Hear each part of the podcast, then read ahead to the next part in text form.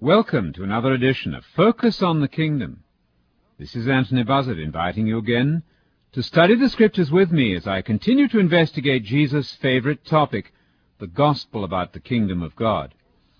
There's an enormous emphasis placed in the Bible upon God's great scheme as he works it out in history, God's world history plan, his grand design for the human race.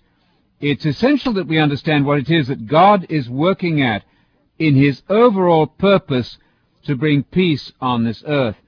From the very beginning, when the peace of mankind was fatally disrupted, when Adam and Eve disobeyed God and sold out to the devil, from that time onwards God has been working out a wonderful restoration program. That program is based on what is called the covenant. The covenant is simply a contract, a disposition, or an agreement which God lays out before the human race and expects us to come into line with his conditions. That great contract was initially made with Abraham. Abraham is the model of Christian faith. In Romans 4, he's said to be the father of the faithful. Christians are supposed to walk in the faith of our father Abraham, that's Paul's phrase, and those who are of the faith of Abraham are the Christians drawn from the Jews and the Gentiles alike, those who share the faith of Abraham.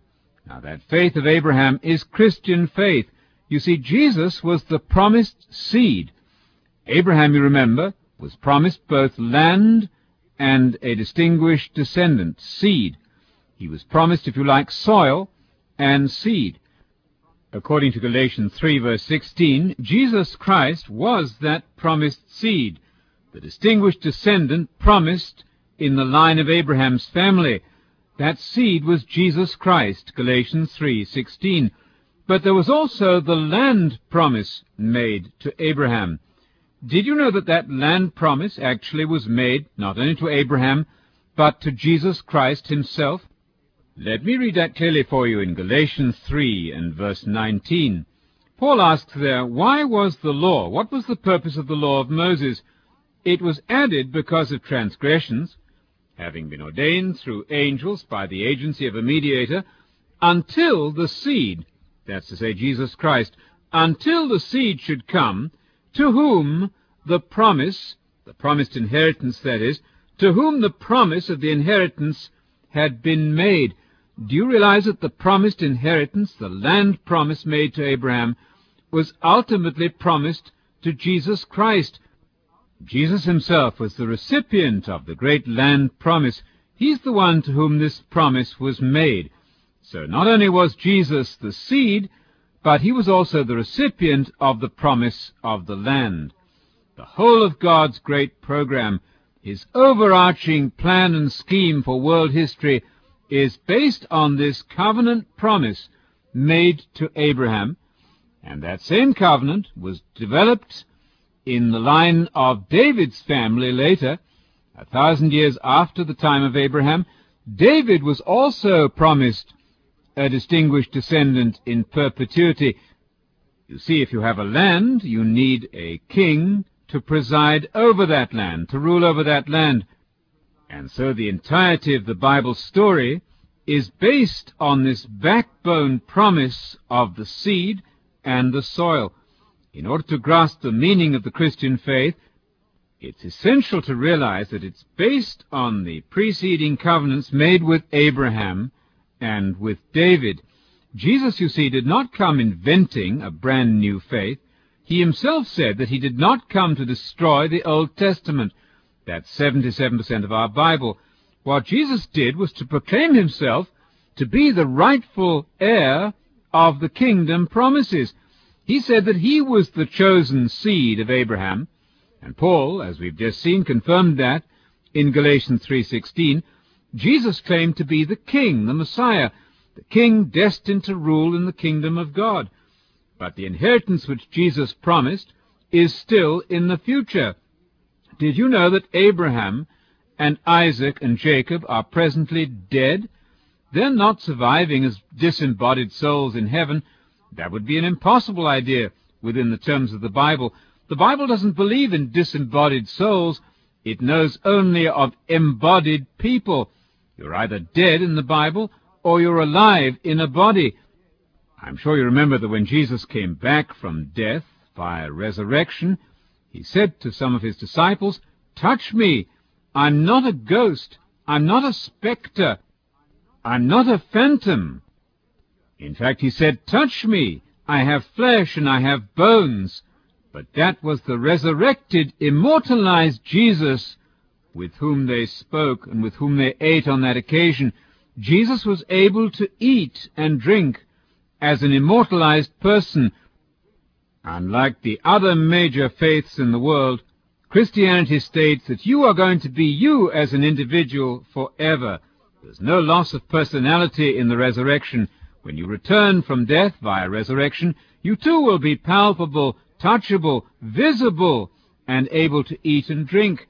We've seen already what it is to be an immortalized human person. Jesus alone of all the human beings who have walked this earth demonstrated what it was to be made immortal and to reappear on the earth as a visible corporeal personality. Touch me, he says. A ghost does not have flesh and bones as you see I have. Luke 24 and verse 39. Now the great plan made with Abraham, the great covenant, designates this earth as the scene of salvation. You see, Jesus linked his own teaching to the great land promise made to Abraham. Listen to it clearly stated by Jesus in his own words in Matthew 5 and verse 5. Jesus said there, Blessed are the meek, they're going to have the earth or the land. That word earth or land, by the way, is an equally good translation for the original Greek there.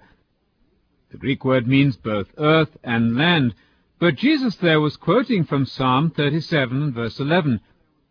And if you go back into your Old Testament, you'll find there that the psalmist promised the land as the permanent residence and reward for the faithful. Jesus simply took up that same promise and confirmed it and applied it to the Christians. Blessed are those who develop the characteristic of meekness. They're going to have the land, the great land promise made to Abraham, the inheritance promised to all of the saints.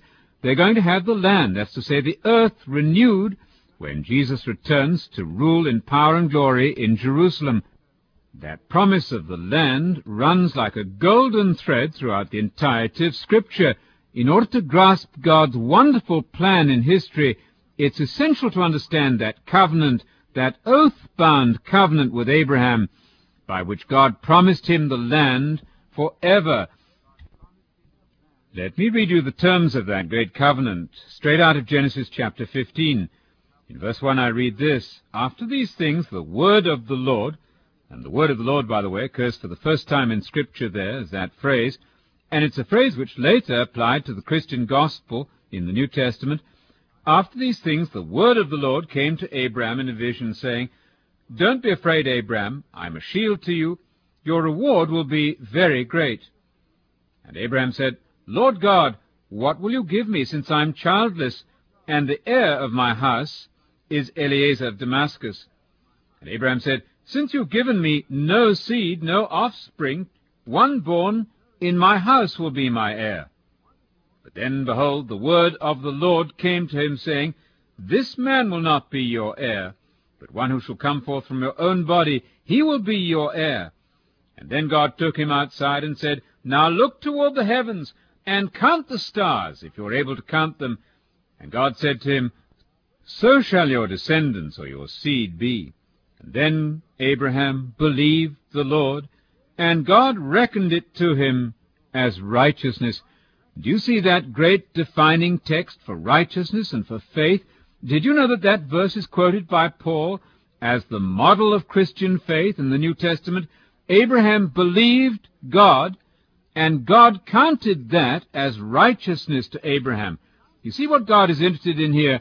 What pleases God is our humble, childlike submission to the great plan and promises of God.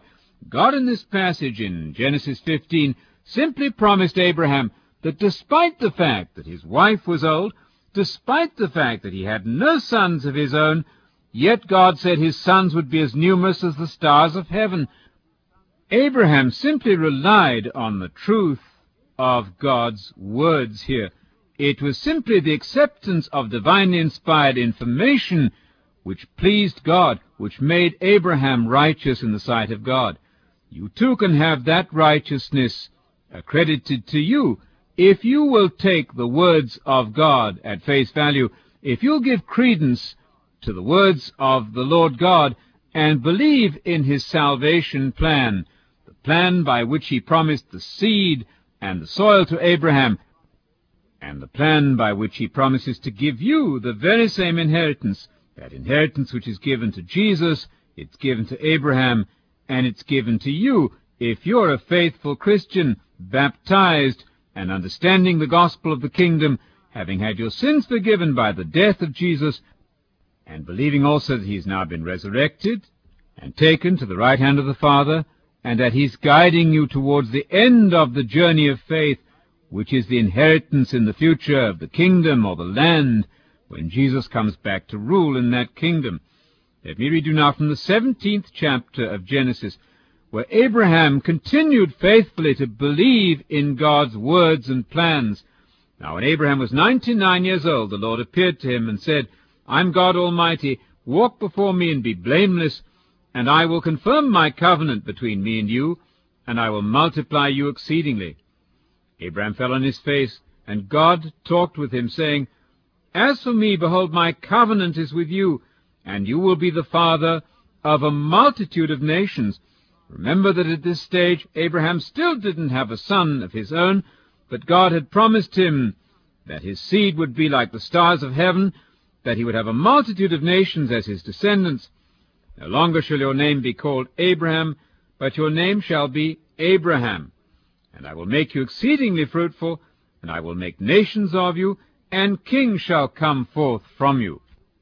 And I will confirm my covenant between me and you and your seed after you throughout their generations for an everlasting covenant to be God to you and to your seed after you. And I will give to you, Abraham, and to your seed after you, the land of your sojournings, that's to say, the land where you're now a resident alien, all the land of Canaan, for an everlasting possession, and I will be their God. Did you know that that solemn agreement made between the God of heaven and earth and Abraham is actually the foundational constitution of the whole of God's dealings with mankind? It's the foundation of the Christian faith because Jesus came to confirm the promises made to the patriarchs, the fathers of Israel. You read that in Romans 15 verse 8. Jesus came to preach a confirmation of the promises made to the forefathers. Jesus did not invent a new faith. He came to confirm and to bring into power and to promise for the future, the future lying still ahead of us, the great land promise made to Abraham. That promise, as Paul said in Romans 4.13, is that Abraham would be heir of the world.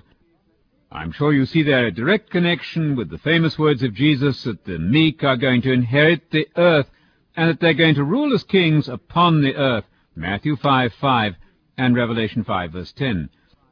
I've written a book on the kingdom of God which we'd like to offer to you for your personal Bible study. Join us again as we continue with our discussion of Jesus' favorite topic, the gospel about the kingdom of God.